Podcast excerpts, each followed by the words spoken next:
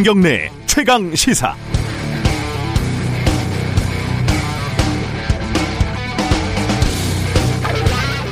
예, 제가 가끔 가뜩이나 잠이 많은 체질인데 어릴 때부터 잠이 많았어요, 제가. 그래서 아침 방송 때문에 새벽에 일어나다 보니까 낮에 사무실 의자에서 잠깐 잠깐 눈을 붙이는 경우가 있습니다. 그 가끔 코를 골다가 스스로 놀라서 깨는 그런 어처구니 없는 참사가 벌어지기도 합니다. 근데 만약에 이런 모습을 누가 윗사람이 보고 야, 이 사무실 의자 다 없애버려. 이 다 서서 일하라고 해. 그랬다고 해보세요. 아마 난리가 날 겁니다. 청와대 청원하고 인권위 제소하고 소송 불사하고 파업하고 아마 그럴 거예요. 의자에서 편하게 앉아서 일하는 거는 보통 직장인들에게는 그냥 당연한 권리죠. 근데 마트에서 계산하는 분들 자리에 의자가 놓이기 시작한 게 불과 한 10년밖에 안 됐다는 사실 기억하십니까? 그 의자 하나가 뭐라고 그거 하나 얻으려고 어, 노, 노동자들이 몇 년 동안 시위하고 집회하고 국회 쫓아다니고 노동부 찾아가고 그랬습니다. 지금 마트 노동자들이 무거운 상자에 손잡이 구멍을 좀 뚫어달라고 하고 있습니다. 1년 전에 이미 노동부 장관이 해법을 찾아보겠다 이렇게 얘기를 했지만 아직 감감무소식입니다. 물건을 만드는 회사 쪽에서는 마트 노동자들 직접 상대하는 거 아니니까 나몰라라. 마트 쪽에서는 그거는 물건 만드는 회사에서 만들어 뚫어야 되는 거 아니냐. 나 몰라라. 그 사이에 하루에 수백 번씩 허리를 굽혀서 간장 박스, 세제 박스 이런 무거운 걸 들어야 하는 노동자들의 어깨와 허리는 사전적 의미 그대로 골병이 들고 있습니다. 이 구멍 하나가 또 뭐라고 노동자들은 집회하고 시위하고 국회, 노동부 쫓아다니고 이게 생각 같아서는요 방법이 간단합니다. 노동부 장관이나 기업체 사장님들, 대형마트 사장님들 이분들에게 20km, 아 20kg 정도 되는 상자를 한 400개 이게 보통 마트 노동자들 평균이라고 하는데요. 옮기는 체험 삶의 현장 하루씩만 돌리면요 그 다음 날 당장 해결책이 나올 겁니다. 도대체 이, 도대체 이 구멍 하나가 뭐라고 말입니다. 10월 29일 목요일 김경래 최강 시사 시작합니다.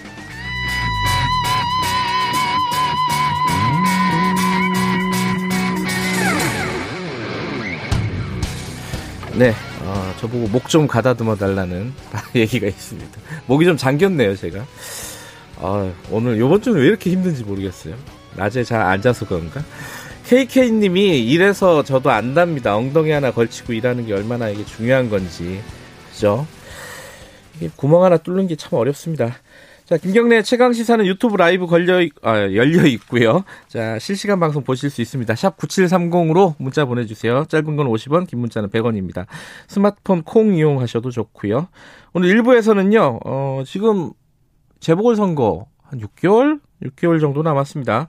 야당 움직임이 분주한데 오늘은 박형준 전 미래통합당 공동선거 대책위원장 어, 부산시장에 나올 수도 있다고 하죠. 예, 좀 만나보고요. 2부에서는 최고의 정치 준비되어 있습니다.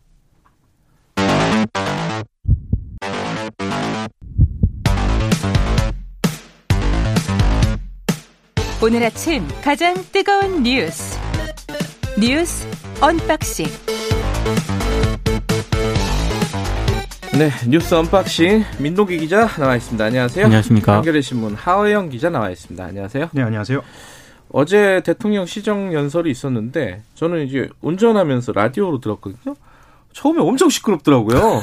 이게 무슨 이거 무슨 시작 못하는 줄 알았어요. 설마 네. 그런 일이 벌어지지는 않겠지만 그냥 오디오로만 들으니까 무슨 일인지 모르겠고 한 2분 정도 넘게 어, 뭐 소음만 들리더라고요. 네네. 네.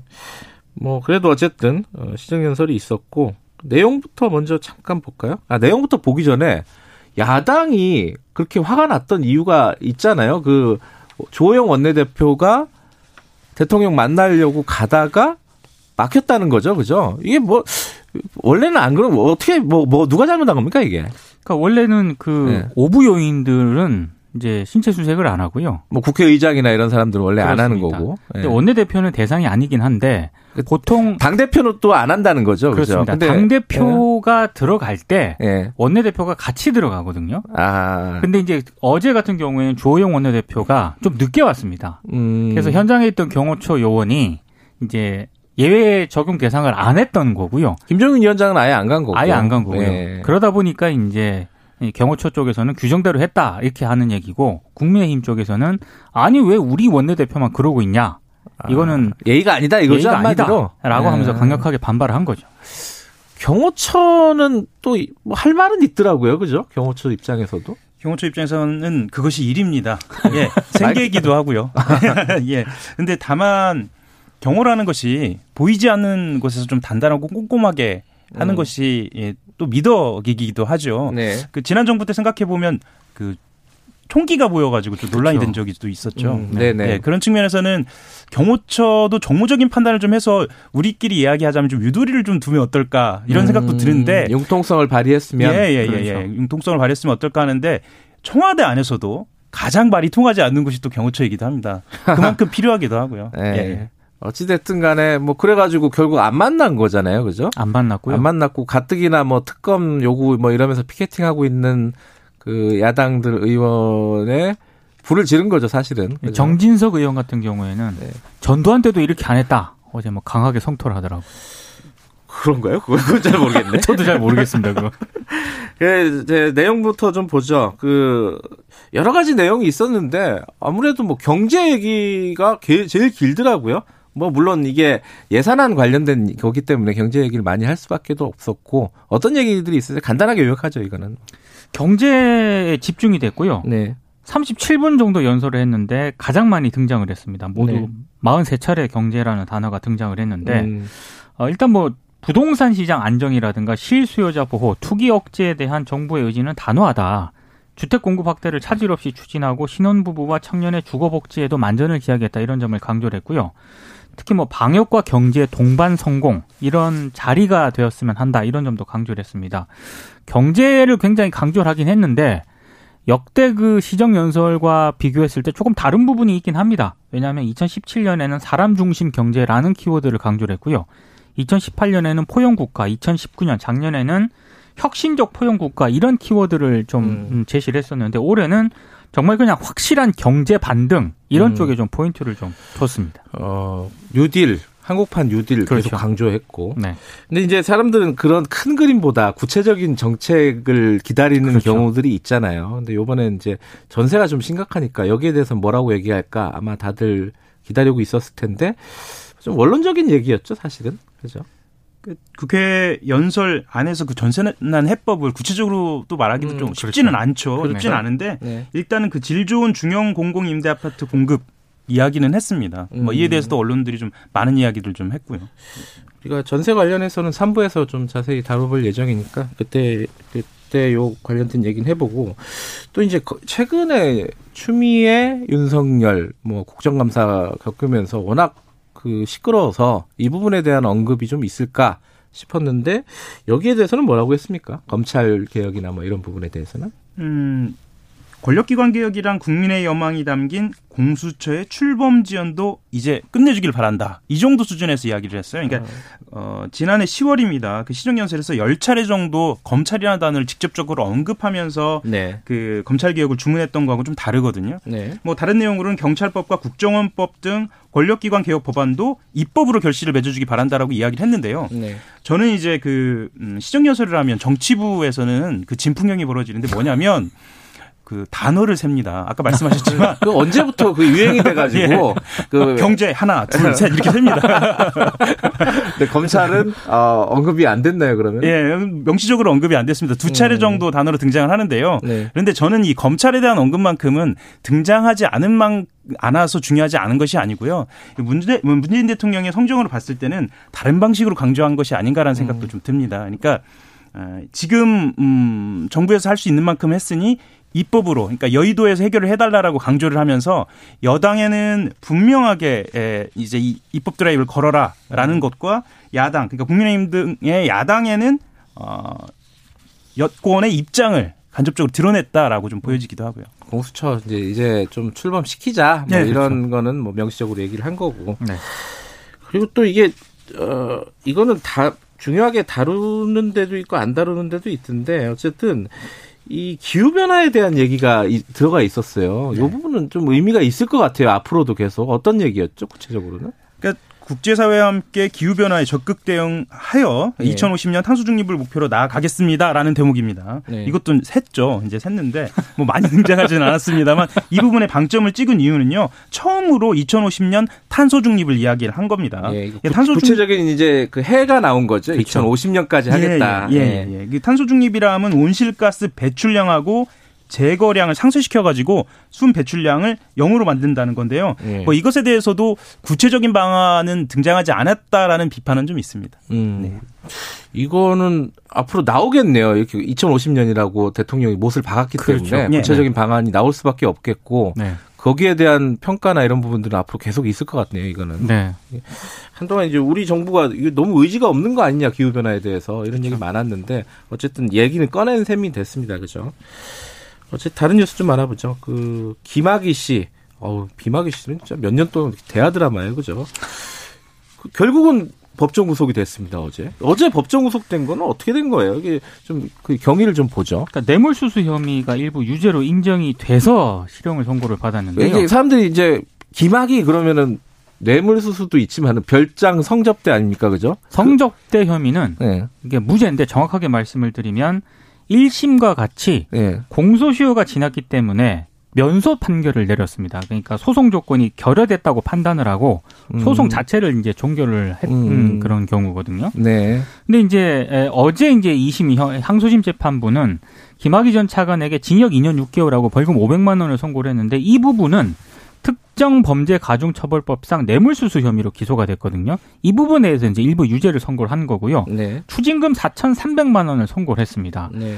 근데 1심하고 좀 같은 부분도 있고 다른 부분도 있긴 있는 1심은 무죄였죠? 그죠? 1심도 네. 김학의 전 차관이 금품을 받은 사실을 인정을 했거든요. 네. 그런데 이제 건설업자가 다른 검사에게 영향력을 행사해 달라고 김학의 전 차관에게 부탁한 증거가 없다. 음. 그러면서 1심에서 무죄를 선고를 했는데 어제 2심 재판부는 어, 특수부 검사에게 이 건설업자가 조사를 받은 경험이 있었거든요. 네. 이 부분을 좀 주목을 한 것 같습니다. 예. 이것 때문에 99년에 유죄 확정을 판결을 받았는데 네. 이후에 이 건설업자가 다시 특수부 검사를 받는 것을 좀 대비를 해가지고 김학의 전 차관에게 경제적 이익을 제공을 했다. 그리고 김학의 전 차관도 이런 부분을 알고 있었다라고 하는 게 어제 항소심의 판단입니다. 대가성을 약간 좀 폭넓게 인정을 그렇죠. 한 거다. 네. 법- 법원에서. 이 김학의 사건은 하영 기자가 꽤 오랫동안 취재하지 않았어요? 음, 예, 꽤 오랫동안 취재했고요. 어, 마음이 어땠습니까 어제? 음, 만감이 교차했습니다. 근데 이, 어, 이- 어떤 의미가 있는지 좀 설명을 좀 해주세요 이게.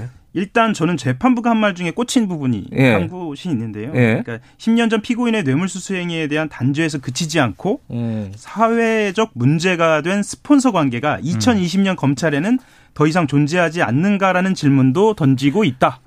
라고 이야기를 합니다. 재판부가 이렇게 의견을 공식적으로 밝히기가 쉽지 그러니까요. 않은데요. 이게 현재적 의미에 대한 설명을 해준 거잖아요. 예, 그죠? 예, 예. 어, 이거는 어떤 뜻이 담겨져 있는 거예요, 그러면은? 뭐 양수겸장을 하는 것이 아닌가 사법기관에 대한 성찰을 요구하면서도 본인의 어떤 지금 이번 판결에 대한 자신의 입장을 밝히기도 한 것인데요. 음. 검찰이 이번에 수사를 해놓고 2심에 판결을 나온 걸 보면 참 수사를 잘하긴 잘합니다. 아까 말 아까 말씀하셨던 그 뇌물로 인정된 부분을 어떻게 엮어 들어갔냐면 네. 그 공소시효 때문에 문제가 되니까요. 예. 2009년에서 11년 김 전 차관이 그 업자에게 차명 휴대전화를 받고 요금을 대납한 사실 그거를 유죄를 인정받도록 수사를 한 겁니다. 아. 그게 174만 원이에요. 그러니까 174만 원의 요금을 유죄로 인정받게 하면서 그 이전의 혐의까지 다 인정되도록 포괄 일죄로. 아니 그런 거 보면 그렇게 수사를 잘하는 검찰인데 왜 그때 당시 문제가 제기됐을 때는 그, 그, 그때 그때 다른 거지. 어, 항상 잘하진 않으니까. 그러니까 잘하는 사람들한테는 정말 잘하도록 뭔가 네. 좀 대책을 세우긴 세레머니 아닌 것 같습니다. 알겠습니다. 뭐 아까 이게 판사가 현재적 의미, 스폰서 이런 얘기를 꺼냈다고 했는데 그 판결문에 적었 적혔나요? 어쨌든 이제 법정에서는 얘기를 한 거죠. 네. 예. 근데 그럼 자연스럽게 지금 김봉현 씨 얘기가 생각이 나는 거예요. 그죠? 근데 이게 그 하영 기자가 이게 오늘 적어 놓은 걸 메모를 보니까 이 김봉현 씨가 2차 편지에서 도피 과정에서 검찰 관계자의 조력을 받았다 이런 취지의 대목이 대목을 적어놨잖아요. 네, 네. 거기에 대해서 좀 자세히 써놨더라고요. 이게 어떤 내용들이에요, 이게? 어, 김봉현 씨의 그 편지, 그러니까 자필의 어떤 예. 문건을 보면은요, 1도 2부 3백 뭐 이런 예. 단어가 나오거든요. 도망가고 무조건 부인해라 이거잖아요. 네, 그리고 네. 백을 써라 뭐 이런 네. 내용인데요. 일도가 어떻게 이루어질 수 있는지를 전형적으로 보여준 내용이 음. 공소장에 등장을 했습니다. 한겨레가 28일 입수해서 보도를 한 내용인데요. 아 공소장. 예, 예, 예. 근데 그 원래 그 김 전 회장은 음 수원역의 횡령 혐의로 어, 네. 수배를 받고 있었습니다. 네. 그래서 2019년 12월부터 체포된 지난 4월까지 그 도피를 했었는데요. 당시에 그 도피를 한 방법을 보면은 첫 번째는 그 이종필 전 부사장 이- 이분도 이제 같이 라임 혐의 때문에 이제 예. 공범으로 돼 있죠. 이 사람부터 도피를 시킵니다. 공범부터. 음. 그러니까 나부터가 아니라 공범부터 일단 도피를 시켜요. 왜냐? 그 구속영장 실질 심사가 예정돼 있었거든요. 네. 그냥 도피를 시키지 않습니다. 대포폰을 주면서 도피를 시키고요. 음. 일단 또 방법도 알려줍니다. 부산으로 일단 고속버스를 타고 가라. 음. 가서 지인의 차를 미리 그러니까 김봉현 씨 지인의 차를 미리 준비를 시켜놔요. 음. 그러면서 그 차를 타고 다시 서울로 올라와요. 야. 그러니까 영화에서나 보던. 예. 예, CCTV나 아니면 그 행적을 쫓기 위한 혼란을 주, 어, 주기 위해서죠. 예. 이것뿐만 아닙니다. 그러니까 어디에 머물러야 하잖아요. 도피하려면. 예. 네. 절대 자기 명의로 결제하지 않습니다. 뭐 당연한 얘기였습니다. 음. 지인 명의로 일단 숙박비 1,600만 원을 결제한 내역도 나오고요. 한꺼번에. 예. 아. 그리고 자신의 친누나 명 이제 친누나가 계속 등장하는데요. 네. 김봉현 회장이 친누나 명의로 어, 아파트를 임차하거나 예. 어, 에어비앤비를 이용하기도 하고요. 뭐 이러면서 그리고 하루씩 이틀씩 머물면서 펜션, 호텔을 뭐 전전하기도 합니다. 이런 방법들이 등장하는 거 보면 과연 그 2차 문건에서 등장했던 그 검찰 수사팀의 추적 방법이나 핸드폰 사용 방법 등을 정말 알고 있었던 거 아니냐라는 그 누군가 조, 조언을 해줬거나 예 조력을 해줬거나 그렇죠. 그죠? 예, 그런 것을 의심케 하는 대목이 그, 등장합니다. 그 정도로 도피 방법을 자세하게 잘할 수 있는 사람이 과연 한국에 어디 있을까? 음. 이 부분을 수사를 통해서 좀 밝혀내야죠. 수사를 잘하는 사람도 있고 조력을 해줄 수 있는 사람도 그쪽이고 그걸 또 수사하는 것도 또 그쪽이에요. 그렇습니다. 그죠? 야, 예. 계속 검찰은 바쁘네요. 오늘 이명박 전 대통령 재판도 있잖아요. 그죠? 네. 오늘 그 다시 구속 수감될 가능성도 있는 겁니까? 어떻게 되는 거예요? 그러니까 최종 판단을 대법원이 하는데요. 아, 오늘이 마지막이에요? 최종입니다. 음. 그래서 오늘 판단에 따라서 이명박 전 대통령은 이제 다시 이제 감옥으로 갈 수도 있고요. 그런데 일단 가지 않겠느냐라는 그런 네. 법적인 전망이 좀 많이 나오더라고요. 김학의 씨가 구속 법정 구속되는 걸 보고 임- 이명박 전 대통령은 마음이 안 좋았겠어요. 징역 17년입니다. 2심에서 선고된 그래요. 거. 네. 알겠습니다. 오늘, 오늘 결과를 봐야겠네요. 네. 예. 오늘 여기까지 듣죠. 고맙습니다. 고맙습니다. 감사합니다. 민동기 기자 그리고 한겨레신문 하은영 기자였습니다. 지금 시각은 7시 38분입니다. 최강 시사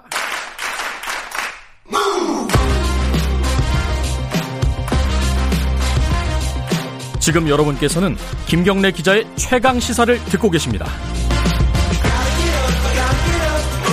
네, 국정감사 대략 마무리가 됐고 어, 여야가 이제 어, 보궐선거, 재보궐선거에 집중을 하겠죠. 음, 어제 그 시정연설, 대통령 시정연설 때 보니까 여야 간의 지금 뭐랄까 대화라든가 협상이라든가 이런 것들은 아직도 잘 될 기미를 보이고 있지 않는 것 같습니다.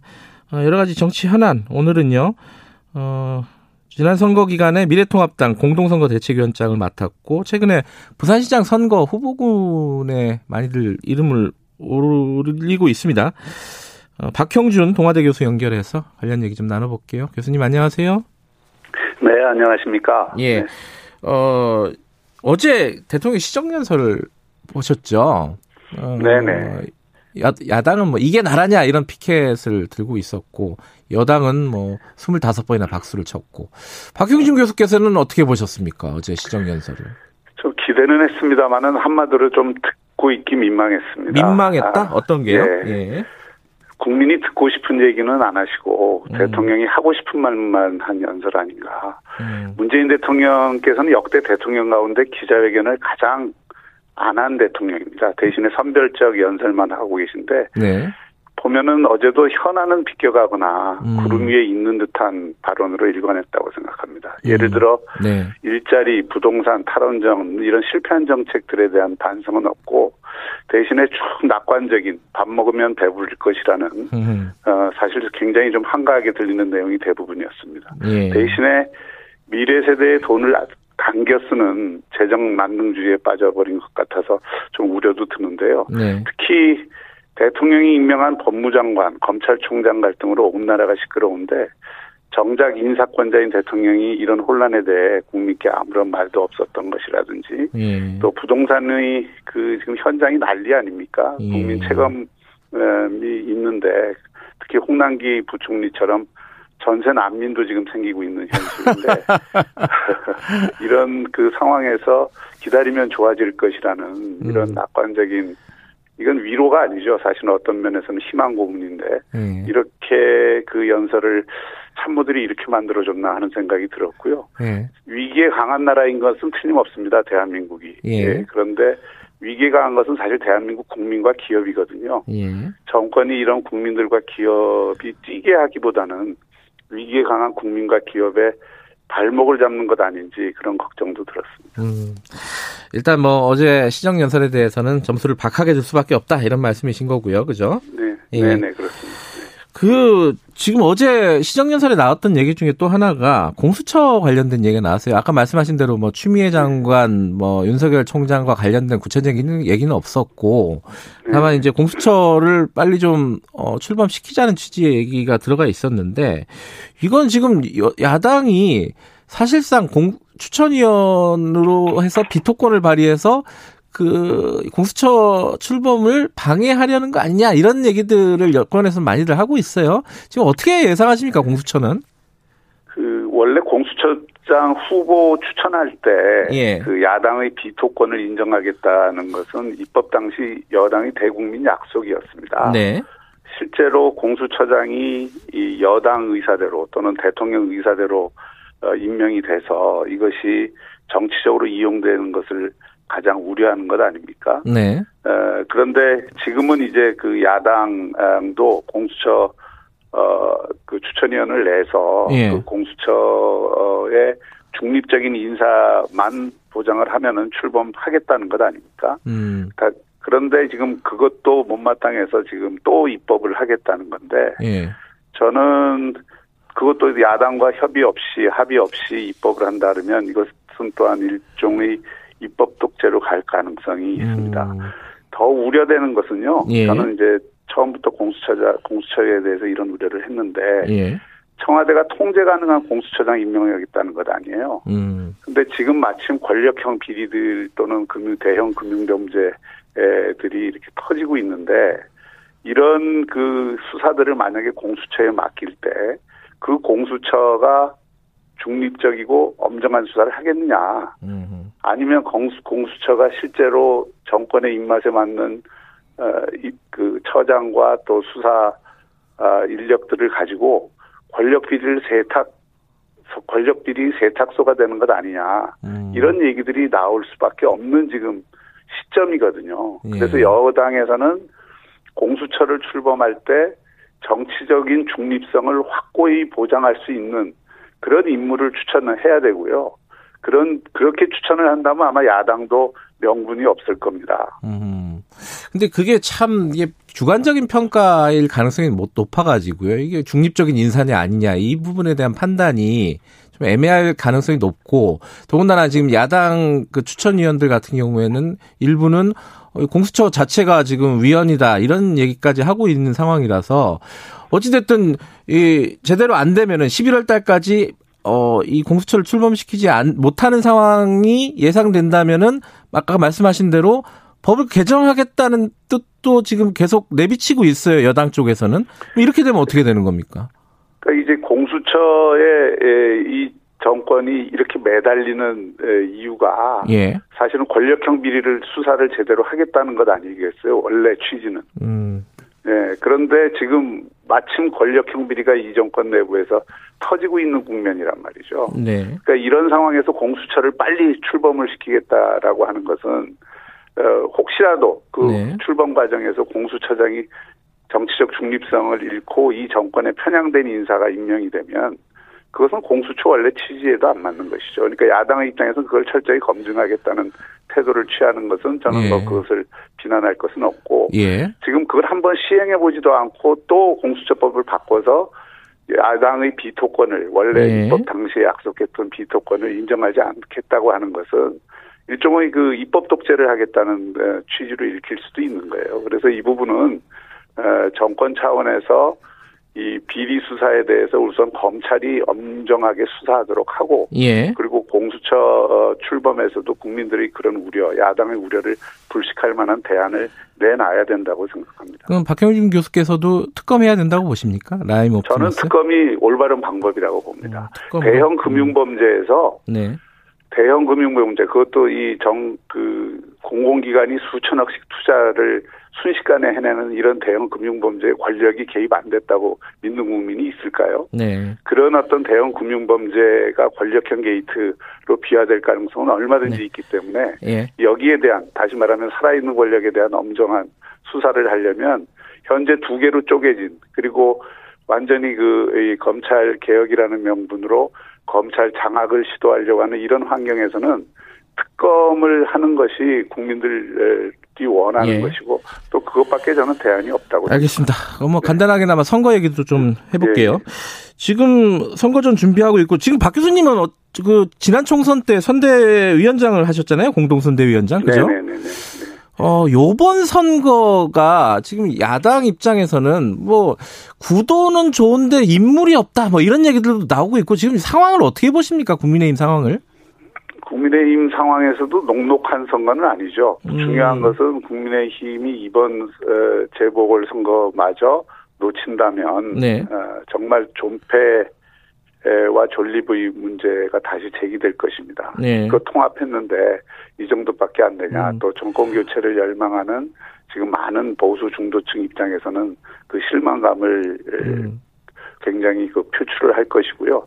어쨌든 내년 재보궐선거에서 국민의힘이 온 그 문호를 개방해서 새로운 에, 그 시장 후보를 만들려고 하는 또 음. 그 시장 후보가 어뭐 당 안에서 나오든 당 바깥에서 나오든 어쨌든 시민들의 여망을 대변하는 음. 그런 에, 후보가 이 창출되는 과정이어야 한다고 생각합니다. 박 교수님이 부산시장 후보로 많이들 거론을 하는 하고 있는 것 같은데 본인께서는 그런 여망을 대변하는 후보라고 생각하십니까? 저는 뭐 어, 예. 그런 쪽으로 이 저도 생각을 해보고 있고요. 예. 여러 준비를 지금 하고 있는 과정이고 예. 준비가 되었다고 생각하면 공식적으로 입장을 음, 내겠습니다. 그래요. 그 서울시장 선거 같은 경우 그게 이제 뭐 선거 자체로 보면 더 크잖아요. 네네, 뭐 안철수 국민의당 대표 계속 얘기 나오고 있지 않습니까? 네네. 이거 어떻게 뭐 같이 할 수 있을 것 같으세요? 예상을 하신다면? 저는 누구는 되고 누구는 안 되고 지금 이런 국면이 아니라고 생각합니다. 음, 당선 가능한 후보 네. 또이 광범한 중도 보수 어, 유권자층을 묶어낼 수 있는 후보라면 누구든 누구든. 음, 어, 예 가능하다고 생각하고요. 예. 그리고 이 에, 서울시장 그 후보로 나서는 사람도 이것이 단순히 서울시장 후보에 머무르는 것이 아니라 네. 그 다음 대선에 직결된다. 음. 그리고 예, 어, 지금의 야권이 정권을 견제할 수 있는 마지막 기회다. 음. 이런 생각으로 임하는 것이 필요하다고 생각합니다. 어, 지난 화요일에 보니까 김정인 위원장이 김택진 NC소프트 대표 만났어요. 어. 이게 뭐 약간 인물 구하기 이런 만남으로 해석하는 쪽도 있더라고요. 어, 어떻게 보세요, 이거는?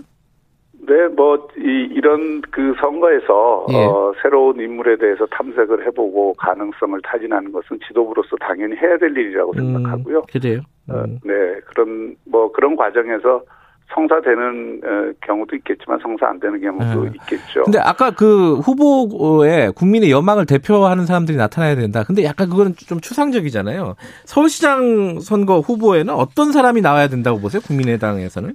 저는 서울시장 선거든 부산시장 선거든 치열한 경선을 거치지 않겠습니까? 예. 그 경선 과정이 조직 선거가 아니라 예. 국민들에게 후보들을 새로이 선보이고 예. 비전과 이 정책, 대안, 인물 이런 것들을 어, 비교하게 하는 기회를 제공해야 된다고 생각합니다. 음, 그 기회가 제대로 제공이 되면 기존의 당 안에 있는 인물들도 얼마든지 새롭게 빛날 수 있는 것이고요. 예. 어, 그런 어떤 과정을 통해서 저는 어, 후보가 이 창출되면 알겠습니다. 그것이 당 안의 후보든 당 바깥의 후보든 충분히 이 승산을 가질 수 있다 이렇게 생각합니다. 짧게 두 가지만 좀 여쭤볼게요. 그 이거는 뭐 보궐선거 그 다음 일이긴 하지만은 대선에 윤석열 총장 나올 수 있는 가능성 어떻게 보십니까? 저는 대선 후보가 만들어지는 에, 과정이 예. 이게 일종의 권력을 가진 쪽에서 점지를 해서 이 그 대선 후보가 만들어지기도 하고 권력과 충돌해서 만들어지기도 하는데요. 네. 충돌해서 만들어지는 경우가 더 일반적이라고 볼 수 있습니다. 예. 그런 면에서 윤석열 총장이 본인의 의사와 관계없이 네. 지금 그 정권의 검찰 장악에 대해서 맞서는 그런 네. 인물로 부각이 된 것은 충분히 잠재력을 정치적 잠재력을 보여줬다고 생각합니다. 알겠습니다. 그 지금 뭐 일부지만은 김종인 비대위 체제가 어좀 위험하다. 조기 퇴진론도 나오고 있는데 여기에 대해서는 어떻게 생각하십니까? 간단하게 듣고 마무리하죠. 예, 전 통합의 정신이 우선해야 된다고 생각하고요. 네. 지금은 힘을 합칠 때지 예. 일이 조금 안 풀리면 무조건 지도부에게 이 책임을 그 묻는 것은 바람직하지 않고 네. 어 이것이 지금 중요한 것은 국민의 힘이 그 국, 국민들에게 국회의원 한 사람 한 사람이 전사가 된다는 생각으로 알겠습니다. 치열하게 메시지와 대안을 제시해서 스타가 되도록 하는 게 더 중요하다고 예. 생각합니다. 여기까지 들을게요. 고맙습니다. 네, 네. 박형준 교수였습니다. 1분 여기까지고요. 2부는 최고의 정치 준비되어 있습니다. 8시에 돌아옵니다.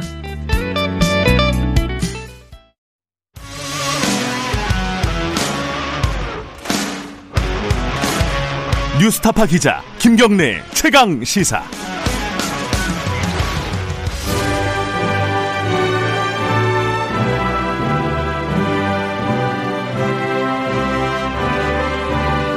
전국의 가장 뜨거운 현안을 여야 의원 두 분과 이야기 나눠보는 시간입니다. 오늘도 두 분 나와 계십니다. 더불어민주당의 홍익표 의원님 안녕하세요. 네, 반갑습니다. 그리고 국민의힘의 윤영석 의원님 안녕하세요. 네, 반갑습니다. 유튜브 라이브 열려 있고요. 어, 스마트폰 콩으로 문자 보내주셔도 좋고 샵 9730으로 보내주셔도 좋습니다. 짧은 건 50원, 긴 문자는 100원입니다. 스마트폰은 무료고요. 어, 국감이 이제 대략 마무리가 됐고 어, 어제 시정연설 있었고 어, 이 평가들을 자체적으로 많이들 하실 것 같아요. 이번 국감은 어땠는가. 물론 이제 뭐 그냥 밖에서 보기에는 아우 뭐 시끄럽다 추미애 어, 윤석열 이것 때문에 뭐 시끄러웠다. 요거 말고 남는 게 뭐 있냐. 약간, 약간 박하게 어, 그냥 표면적으로 생각하시는 분들도 꽤 있으실 것 같은데 내부적으로는 어떻게 평가하시는지 잠깐 듣고 시작을 해볼까요? 이건 뭐 여당부터 말씀해 주시죠. 어, 어떻게 보셨어요 이번 국감은? 글쎄요, 국감이라는 것이 사실 국정 전반에 대해서 검, 그 한 번씩 감사하는 일년에 한 번 있는 굉장히 중요한 네. 행사인데, 어, 늘 아쉬운 거는 이 언론의 주목도라는 것이 정, 정쟁 이슈에 그렇죠. 어, 주목, 음. 주목되다 보니까 제가 지난번에 한번 이 자리에서도 어, 말씀 한번 드렸던 것 같은데 이 국감을 아무래도 국회 출입 기자들이 하다 보니까 국회 음. 출입 기자의 관심은 여당과 야당이 어떻게 싸우느냐가 더 관심이에요. 그렇죠. 예.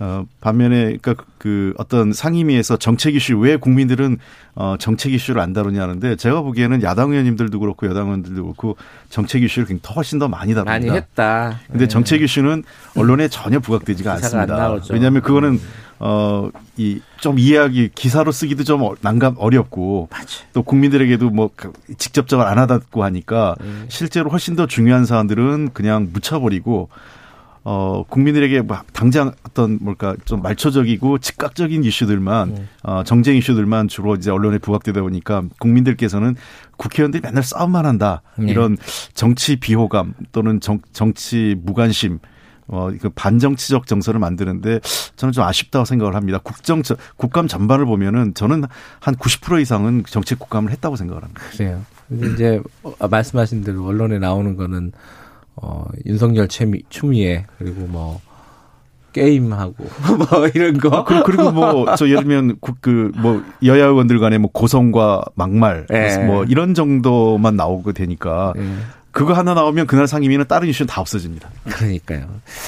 야당 쪽에서 윤 의원님께서는 이번 국감 평가하신다면 어떻습니까? 네, 21대 국회의원의 첫 국감이었는데요. 예. 이 국정감사가 이제 그 본질적으로 우리 삼권 분립 체계에서 이제 어 입법부인 국회가 행정부를 이제 견제하기 위한 네. 또 감시하기 위한 그런 이제 하나의 매우 중요한 그런 아, 어, 기간이죠. 그런 상황인데 이제 이 특히 이제 그 지금 국회가 아, 민주당이 176석인가요? 상당히 거대 여당을 지금 차지하고 있지 않습니까?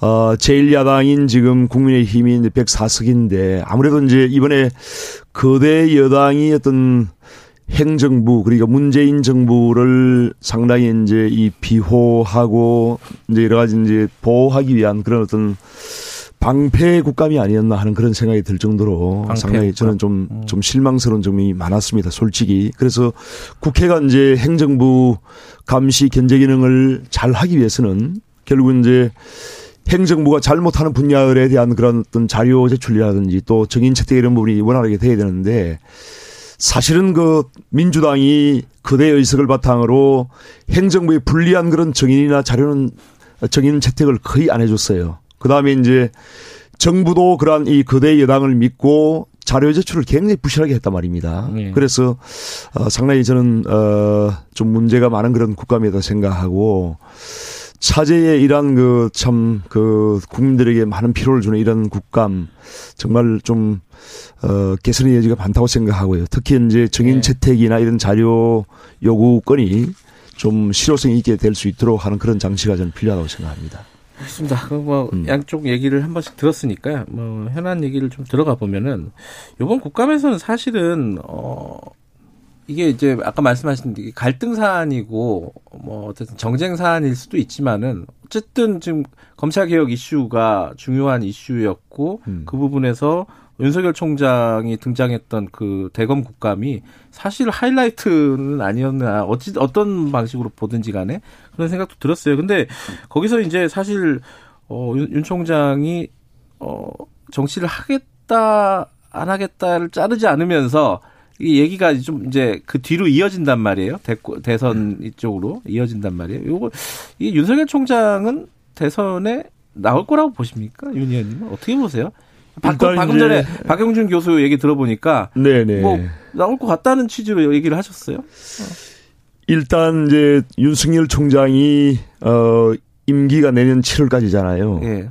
내년 7월까지 이제 임기를 본인은 어떤 경우에도 다 마치겠다라고 이제 이렇게 예. 얘기를 했고 그다음 임기 후에 이제 국민에게 봉사할 수 있는 그런 방안을 이제 생각을 해보겠다. 이건 예. 이제 어, 그러한 그 말들을 볼 때는 어, 분명히 정치를 하겠다는 그런 의지는 분명히 있는 것 같아요. 음. 그죠? 예. 어, 뭐 예를 들면 어, 답변을 검찰총장으로서 마지막 임기까지 최선을 다하겠다 뭐 이렇게 답변을 했으면 그, 그게 보통 원론적인 답변이잖아요. 그게 원론적인 답변. 예. 그런데 거기서 조금 넘어서서 이제 국민에게 봉사하는 방안을 찾아보겠다고 했기 때문에 정치에 대한 그런 의지를 드러냈다고 저는 생각을 합니다. 다만 이제 여러 가지 넘어야 할 그런 부분이 이제 지금 본인의 어떤 신상에 관한 문제, 예, 가족에 관한 그런 문제와 음. 또 이제 그 사실 이제 윤석열 총장이 서울중앙지검장 시절에 이제 전 정부 예. 인사들에 대해서 이제 상당히 정패로 몰고 이제 상당히 그, 어, 수사를 강하게 하고 이제 이렇게 했지 않습니까? 네. 어, 결국은 많은 분들이 이제, 어, 어, 이렇게 뭐 감옥에 가고 이렇게 뭐 그런 부분이 있었는데 예. 그런 부분에 대해서 이제 전 정권 지지자들 또 이제 보수 어 쪽의 지지자들 사이에서 이제 좋지 않은 그런 부분도 있을 수 있고요. 그 다음에 이제 또 현 정부에 대해서 이제 칼날을 들이는 그런 모습들을 이제 보이면서 또 현 정부 지지 인사들한테 이제 네. 또 지지하는 국민들한테 예. 또 그런 어떤 어, 비난을 받는 그런 측면도 있고 해서 예. 이러한 부분 어떻게 극복할 것인지 이런 부분이 아마 정치권으로 진출할 때 그런 하나의 본인의 어떤 숙제가 아니겠는가 생각이 듭니다. 네. 지금 그 윤 총장 그때 국회 국감을 정치 데뷔전이다 이렇게 정치적으로는 해석을 하는 사람들도 있는데 어쨌든 그 뒤에 나온 지지율 조사를 보니까 어 뭐 구체적으로 밝히면 좀 복잡해지니까 그 두루뭉술하게 얘기하면 한 3위에서 엄청나게 올랐어요 사실은 이건 좀 예사롭지는 않다 어찌 됐든 간에 여당 네. 입장에서도 약간 이건 긴장해야 될 부분 아니에요? 글쎄요, 뭐 저는 늘 얘기했지만 검찰총장을 그렇게 정치적으로 깊숙이 끌어들이는 게 어, 정치권도 그렇고 언론도 그렇고 저는 저- 적절치 않다고 늘 얘기했습니다. 그래서 이렇게 이 여론조사에서 윤 총장을 직접 넣는 것도 문제고 또 또 뭐 정치를 하라 어떻게 해라 이렇게 하는 것도 저는 그래서 사실 여러 차례 이 우리 지지층의 반대가 있음에도 불구하고 저는 도리어 윤 총장이 임기를 마치고 그냥 갔으면 좋겠다는 걸 이 자리에서 몇, 몇 차례 얘기한 바가 또 있어요. 대통령과 뜻을 같이 하시는군요. 어, 그게 아니라 저 그게 이제 원칙과 예. 그 기, 이제 뭐랄까 그 그런 문제로 봐요. 원칙의 네, 문제로 원칙의. 기준을. 문제다. 예. 예. 어, 검찰총장이란 직위를 왜 임기를 보장했을까라는 음. 거를 이제 따져보면 하는데요. 다만 지금 윤석열 총장의 행- 그 본인의 그 뭐 행태는 좀 적절치 않다고 생각을 합니다. 근데 음. 아까 윤 의원님 말씀하신 것처럼 지금 윤석열 총장도 지지율이 많이 높게 나오는데 제가 보기엔 이거는 뭐 저희들도 뭐 여당에서 걱정한다 이런 얘기도 있지만 제가 보기엔 의문의 일패는 야당이라고 봐요. 왜, 아, 아, 아, 아, 그 예. 전체적으로 우리 당 지지 그 저 후보자들 주요 후보 두 분이 있지만 두 예. 분의 지지율이 뭐 빠진 게 아니라 전체로 보면 그 나머지 그 국민의힘 쪽에라고 하는 분들의 지지율이 너무 안 나오는 거죠. 음. 그러니까 현재로 봐서는 현 주요 정치인들 그러니까 국민의힘 쪽에 거론되는 음. 야권 쪽의 지지 그 후보, 후보들이 차기 대통령 가문은 전혀 그 유력 후보로 그 국민들이 그 그쪽 지지층에서는 네. 인식이 안 되니까 예, 예. 자꾸 뭔가 대체를 찾는 것 같아요. 예. 그러니까 윤석열 총장 아니라 제3의 인물이 또 나오면 또 글로 어 또 이제 지지율이 움직이는 요동치 이런 상황이기 때문에 예. 거꾸로 제가 보기에는 그 국민의힘의 여러 뭐, 뭐, 뭐 이름을 제가 거론하지 않겠지만 그 조사에 나오는 모든 사람들을 그냥 예, 기타 후보로 만들어 버리는 그런 효과도 있는 것 같아요. 네, 인문의 일패다. 야당에. 지금 이제 보면은 간단하게 하고 그 넘어가죠. 예. 추미애 법무부 장관도 이제 공직자고 네. 또 윤석열 총장도 어, 공직자 아닙니까? 그렇죠. 그래서 추미애 장관도 지금 하는 행태들을 보면 상당히 이제 정치 향후의 어떤 정치적인 그 일정과도 상당히 저는 어, 관련이 있는 그런 행위를 지금 음. 보이고 있다고 생각합니다. 차후에 뭐 서울시장을 나온다. 또 민주당의 대권 후보로 나온다 이런 말이 있지 않습니까? 그래서 추미애 장관도 정치적인 판단과 정치적인 행동을 해서는 안 됩니다. 음. 그런데 상당히 다분히 어 정치적인 그런 지금 행위들을 하고 있고요. 윤석열 총장도 검찰총장으로서 공직자로서의 그런 자세를 끝까지 견지하는 것이 음. 본인이 향후 혹시라도 마음속에 정치를 하고 싶은 생각이 있더라도 네. 어 나중에 어떤 그런 알겠습니다. 어, 효과가 있지 않겠는가 듭니다. 장관도 이제 말씀하신 대로 정치인이잖아요. 정치인이고 장관인데 이 어, 너무 뭐 본인의 존재감을 드러내는 방식으로 일을 하는 게 아니냐. 이 검찰 개혁과 관련된 여러 가지 아젠다들을 그런 비판들은 일부 하고 있는 것 같아요. 어떻게 보세요, 홍 의원님은?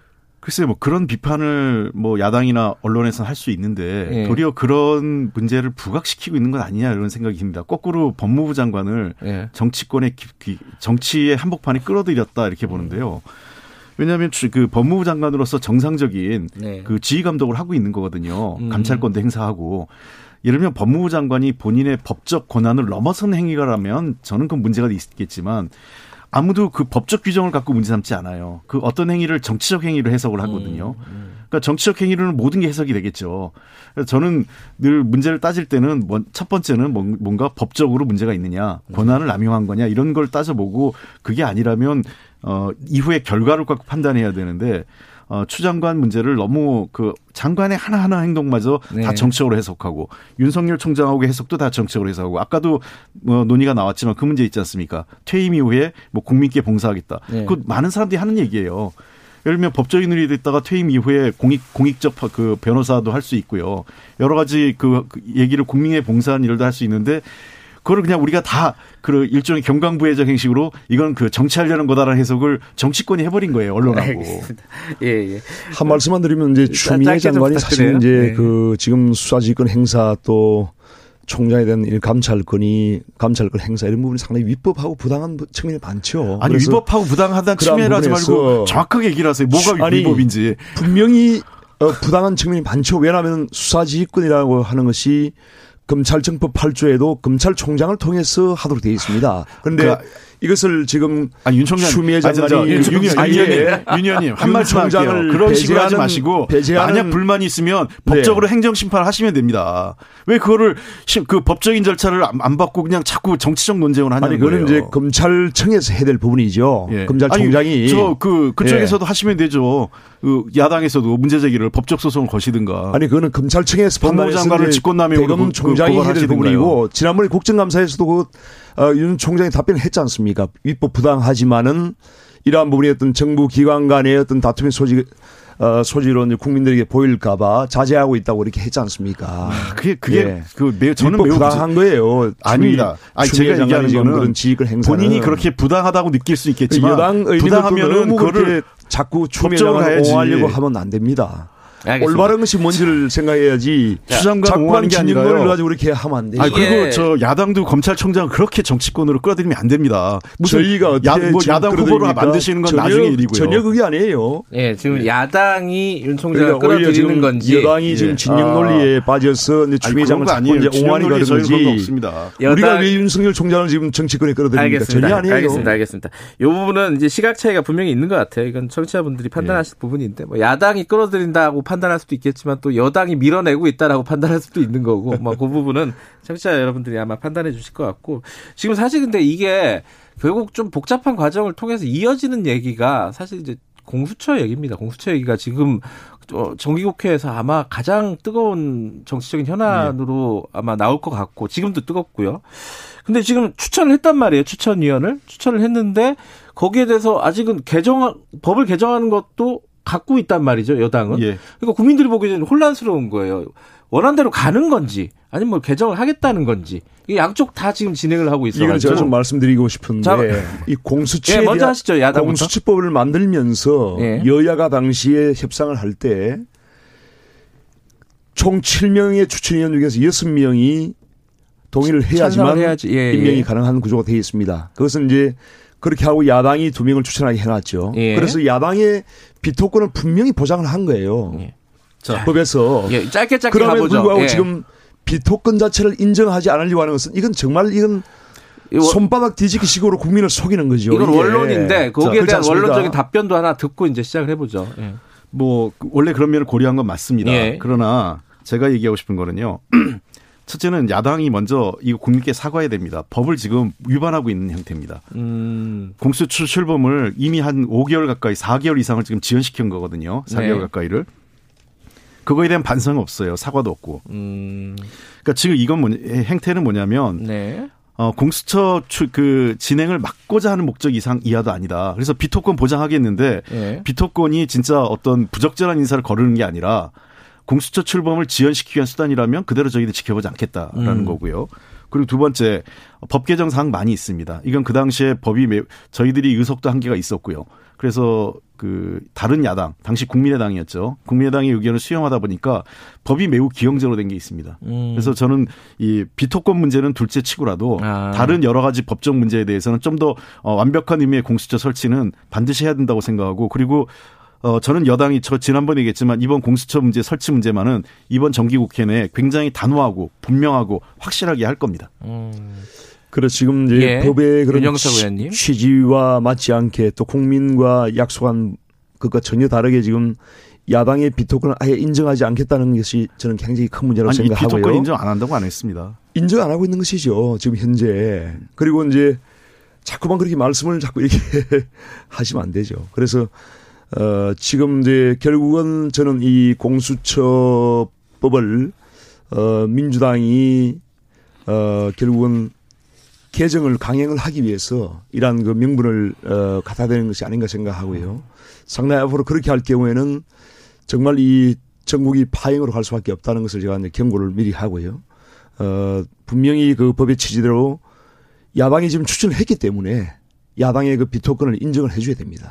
네. 근데 추천한 분 네, 중에 홍영표 두분 중에. 한 분 같은 경우에는 그걸 왜 여당이 관여, 관여를 합니까? 아, 여당이 야- 관여하는 게 아니라 야당에게 추- 분명히 두 명의 추천을 주놨지 않습니까? 아, 그래, 좀 그건 했어요. 야당에게 맡겨야죠. 야, 근데 이런 거죠. 네. 예를 들면 최소한 저는 어떤 어떤 분의 뭐 사상이나 이런 걸 문제로 삼고 싶지 음. 않습니다. 그럼 한 분은요. 공수처 설치가 위헌이라고 주장을 해왔고 네. 그리고 이미 그 전에도 세월호 국저특위의 부위원장으로 참여해서 세월호 국그 아, 세월호 그 특위를 세월호 위원 그참 그 진상조사위원회를 사실상 방해했던 거예요. 네. 그러니까 저는 지금 어떤 의원인지 모르겠지만 그래서 하여간 지켜보겠습니다. 그래서 지금 음. 당장은 뭐 저희가 추천한 사람을 바꾸라 음. 바꿨으면 좋겠지만 안 바꿀 거고요. 어, 후보들 추천이 될 텐데 그 적절한 명분 없이 무조건 음. 어, 비토를 위한 비토 어, 그 다음에 그 공수처 출범을 지연시키기 위한 비토를 한다면 저희들은 그대로 지켜보지 않겠다는 겁니다. 음. 법에서 야당이 비토권을 인정을 해놓고 야당이 정당의 법에 근거해서 하는 비토권을 자체를 인정하지 않겠다는 것은 법을 초법적인 그 발상입니다. 음. 법을 전혀 지키지 않겠다는 그런 발상이잖아요. 아니 그렇게 된다는 제가 겁니다. 말씀드리는 건요. 예. 비토를 할 때 반대를 할 때 분명한 명분과 이유가 있어야 되지 않겠어요? 그래서 지켜보겠다는 겁니다. 지금요. 당연히 명분이 있겠죠. 자, 이유가 근데 있겠죠. 우리가 좀 네. 지켜봤을 때 그런 것들이 아니라 단순히 근본적으로 어떤 사람은 한다면 된다, 어떤 사람은 안 된다라고 하는 것이 여당의 권한이 전혀 아닙니다. 아, 그- 그래서 저희가 그거 수용했잖아요. 음. 안 된다고 안 한 거 아니잖아요. 다만 문제가 있다. 그런 인사를 추천한 거 문제가 있다고 했지 그 사람 안, 안 받겠다고 한 적 없지 않습니까? 그럼 비토권을 인정하실 겁니까? 비토권 현재로서는 법적으로 도- 존재하고 있는 거 아니겠어요? 아니, 그러나 민주당에서 그걸 인정하실 겁니까? 지금 현재로서 저희가 인정하는 게 아니라 온전하게 인정을 해야죠. 아니 법적으로 돼 있다고요. 그러니까 아니 윤 의원님 자꾸 오해하시는 게 법으로 돼 있는 것과 우리가 할 수 있는 거하고 다른 거죠. 지금 현재 음. 비토권은 법적으로 보장돼 있는 겁니다. 보장되어 있기 때문에 아니, 민주당도 지켜야죠. 다만 그러나 이게 그 저 국민의힘의 행태가 그 이후에 또 그 추천위원회 행태가 단순히 법을 그 이 악용해서 공수처 출- 출범을 방해하고자 한다는 아니, 것이라면 그 결국은 그 우리는 말씀은 그냥 있을 수 없다는 거죠. 그 말씀은 민주당의 그러한 마음에 들지 않으면은 법을 개정하든지 또 이렇게 강행을 하겠다는 그런 발상이시지 않습니까? 아니 그게 아니라 생각을 해보세요. 지금 공수처 설치를 몇 개월 동안 지연 그 일방적으로 지연시켜 왔지 않습니까? 법을 위반하고 계신 거라니까요. 저는 다른 게 아니라 국 그 법을 만드는 국회 그다음에 공당이 음, 법을 위반한 법을 없습니다. 위반하고 있습니다. 법을 위반한 적이 없고요.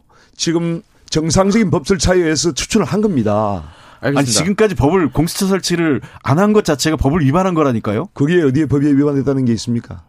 7월에 출범시켜야 됩니다. 추천 안 했잖아요. 그동안 추천위원을. 추천권이 보장되어 있잖아요. 아니 추천위원조차 추천 안 했잖아요. 보장되어 있고 그 추천권을 이제 행사를 한 겁니다. 법적으로. 합법적으로. 그러니까 지난 4개월 동안 뭐 하셨습니까, 그럼? 그동안에 근한쟁의 심판도 위헌 심판도 있었고 아, 위원 심판하고 부분에서 이걸 하는 건 다른 거죠. 아니죠. 그러면 위원 이 심판 권리했으면 그법 공수처에 지키지 않아도 됩니까? 공수처의 그 위헌성에 대해서 저희가 심판 제기를 했었죠. 그 조금 네. 더 나가 보죠 얘기를 그러면은 일단은 이제 추천위원은 추천하셨지만 뭐 논란은 있지만 어쨌든 받아들인다 이게 이제 여당 입장이잖아요 네. 받아줘서 이제 그 회의체 구성을 해서 이제 회의를 시작할 거 아닙니까 뭐 예컨대 뭐 A라는 사람이 공수처장으로 추천을 했다 그럼 회의를 해가지고 이 사람이 되니 안 되니 할 건데 지금 여당 입장은 그 사람을 A라는 사람을 그 야- 비토권을 가진 두 명이 아무런 이유 없이 근거 없이 뭐 안 된다고만 계속 하면은 A, B 계속 나오는데 뭐 계속 안 된다고 하면은 그러면 개정할 수도 있다 이거잖아요, 그죠? 네.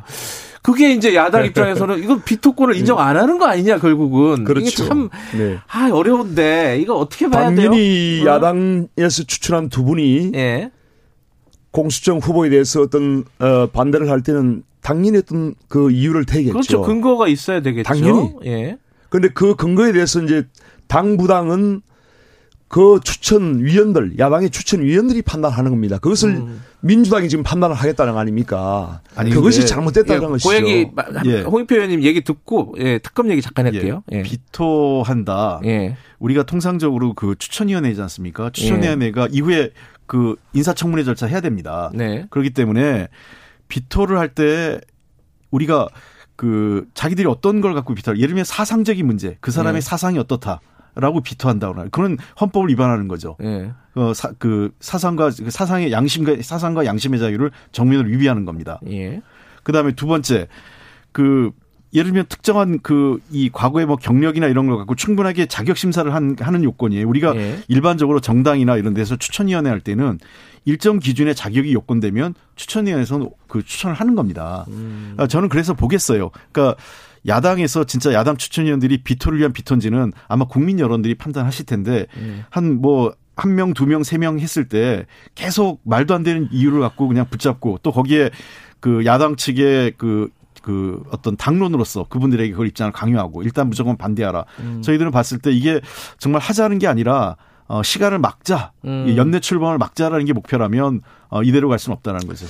뭐 지금 이 시대에 사상 검증을 한다는 것도 그 말, 말씀이 좀 지나치고요. 그다음에 사상 검증 많이 저희. 당론으로 당론으로 어떤 추천위원들에게 어떤 당론을 제시한다는 이런 일은 전혀 있을 수가 없습니다. 그래서 저희도 추천을 했지만은 그 두 분의 그런 판단에 저희가 맡기는 거고 예. 타당한 어떤 근거를 잠깐만요. 가지고 입장을 밝힐 겁니다. 그러면 네. 스케줄이 어 저번에 그 여당 쪽 입장을 들어보니까 11월 중에는 출범한 시키자 네. 그러면은 사실 추천 인사청문회니 뭐니 이런 거 따져 보면은 11월 초중순에는 지금 처장 후보가 나와야 된다는 거잖아요. 뭐 예를 들면 복수의 추천 후- 후보가 올라가겠죠. 예. 추천위원회. 예. 그럼 추천위원회에서 11월 중순 전에는 결론을 내고요. 내자. 예. 그리고 추천위에서 결론을 내면 인사 그 청문 절차나 그 구성 절차를 하면 그 인사 공수처장이 임명되고 난 이후에도 공수처의 그그 이검그 검사나 공수처를 음. 구성하는 문제가 있습니다. 네. 그렇기 때문에 그런 시간까지 감안하면 어 저희가 11월 안에는 공수처장을 확정하고요. 예. 공수처 출범 자체는 그럼 자연스럽게 12월 중으로 이루어지겠죠. 근데 이제 야당 입장에서는 이게 아마 쉽게 공수처를 그렇게 놔주지 않을 것 같고 그러면은 이제 야당에서 주장하는 게 공수처는 적극적으로 하되 특검 좀 하자 이 얘기잖아요. 그러면 그런 어떤 좀 정치력 그러니까 정치적인 협상 이게 좀 필요한 거 아니냐라고 얘기하는 사람들도 있더라고요. 그죠? 특검에 대해서 잠깐 한 말씀 하시고 얘기 들어보죠. 뭐 당연히 해야 되죠. 지금 라임 사건만 하더라도 1조 6천억 또 옵티머스 사건 1조 아 5천억 원. 네. 근데 여기에 이제 분명히 그 김봉현 씨도 이제 옥중 진술을 통해서 청와대 강기정 전 정무, 정무수석이 5천만 원 5천만 원을 수수했다. 네. 5천만 원을 줬다. 전달했다. 이러한 그 진술을 분명히 했고요. 그다음에 법정에서 법정에서 그래 예, 법정에서 예. 진술을 했고 또한 그 민주당의 지금 소속 국회의원들에게 뭐 양복을 사줬다 수천만 원을 줬다 또 여러 사람이 지금 결국 어, 뭐 필리핀에 같이 이렇게 뭐 어, 여행을 가고 네. 한 그런 부분이 상당히 지금 나오고 있는 상황인데 이 김봉현 씨가 또 이제 이 진술을 뭐 오락가락 하면서 또 이렇게 뭐 뒤집었다가 뭐 이렇게 상당히 지금 그 혼란스러운 그런 상황인데 아, 제가 보기에는 그 민주당의 또 이제 청와대 행정관들도 지금 그 그게 라임 사건에도 그렇고 옵티머스 사건도 그렇고 지금 관련돼 있지 않습니까? 이런 것은 상당히 권력형 비리거든요. 그러니까 청와대 정무수석 또 국회의원들 정무수석은 청와대. 행정관 이런 사람들이 어 결 관련된 그런 권력형 비리인데도 불구하고 예. 추미애 장관과 민주당이 이것을 은폐하려고 하는 것이 지금 어 핵심적인 그런 지금 내용이죠. 그래서 이러한 부분에서 이제 이것을 밝히기 위해서는 공수처는 결국은 친정부, 친문재인 쪽으로 갈 수밖에 없을 것 같아요. 제가 보기에는 그렇기 때문에 이것을 어, 다 밝히기 위해서는 결국은 특별검찰, 특검에 의해서 이걸 할 수밖에 없다는 거죠. 그러니까 특검도 자, 하고 저희가 공수처도 그래서 하자 이런 건데 자, 제가 보세요? 얘기할게요. 예. 아니, 우선은 예. 저그 강기정 수석에 대해서는 잘못 얘기하시면 이거 정말 더그 문제가 예. 됩니다. 전혀 관련이 아직은 없는 분을 그 비정치인이라고 아니, 얘기하시면 아니 그러니까 비정치인이라고 제가 한 적이 없고요. 예, 그러시면 아니시면 아니시면 김봉현이 됐고요. 옥중 진술을 통해서 5천만 원을 전달했다는 진술 분명히 있지 않습니까? 다른 사람을 통해서 했는데 이강세 사실이 근데 이강세가. 사, 이강세 씨 부인하고 있고 네, 그 네. 청와대에서 돈 5천만 원을 그런 진술이 있다는 걸 제가 이야기하는 하는 겁니다. 자, 예. 그래서 그 그래서- 부분에 대해서 진실 규명을 했나는 예, 것이죠. 자, 예. 제가 얘기하겠는데요. 첫 번째, 좀 오해가 있는 거는, 어, 공수처를 갖고 라임 옵티머스 수사할 생각은 없- 안 됩니다. 그건 지금 그 출범할 때까지 지금 수사가 되고 있는데 네. 공수처 이후에 한다면 내년에 수사를 미루겠다는 거기 때문에 예. 라임 옵티머스는 공수처와 무관합니다. 음. 지금 현재 검찰이 하는 겁니다. 네. 마찬가지로 특검도 그렇습니다. 특검도 구성해서 한다면 새로 사람 구성하고 그 사람들이 그 사건 조사 내용 파악하는데 시간이 걸리기 때문에 또 시간이 늘어집니다. 예. 자, 이- 지금 현재로서는 특검이 해야 됩니다. 아, 저, 저, 검찰이 해야 됩니다. 음. 검찰이 조사하고요. 두 번째, 검찰 조사가 마무리되고 나면 그 내용에 대해서 야당이나 또는 뭐 그, 저, 언론에서 검, 검증을 하지 않, 않겠습니까? 예. 예. 그럼 미흡하다고 생각하면 국정조사든 특검이든 그럼 2단계에 검토할 수 있습니다. 이건 잘 얘기하지. 또 이러면 저 또 제가 또 일보, 조선일보에서 특검하고 저- 국정 그 청문회 하자 그래 또 얘기할까봐 그건 아닙니다. 검토할 수 있다. 예. 예. 일단은 검찰 수사가 하고 아, 마무리하고 하고 그 어. 이후에 그 내- 부족하면 그 경우, 경우에 따라서 논의를 네. 할수 있다라고 제가 얘기하는 겁니다. 지금 오해 안 이제- 나시고요. 네. 그리고 또 하나 저는 분명히 들어가야 될 거는요. 만약에 특검이 하게 된다면 야당이 원하는 수사만 들어가는 게 아니라 여기에는 검찰에 대한 수사도 들어가야 됩니다. 네. 그러니까 예. 검찰이 이번에 직무유기한 문제, 예. 사실 유착관계 문제, 검찰의 어. 인사 관련된 거기 때문에 그 문제는 해야. 돼갑니다. 예. 네. 아, 뭐 양쪽 얘기 들어봤으니까 근데 특검 얘기가 어떻게 진행이 될지 아마 다들 좀 궁금해 하실 것 같아요. 특검하고 공수처하고 양쪽 얘기가. 어, 오늘은 마지막에 오디오 안 엉키고 잘 마무리가 됐습니다. 여기까지 듣겠습니다. 네. 고맙습니다. 예, 수고하셨습니다. 윤영석 감사합니다. 의원님, 홍익표 의원님이었습니다. 자, 2분 여기까지 하고요. 잠시 후 3부에서 뵙겠습니다. 일부 지역국에서는 해당 지역 방송 보내드립니다.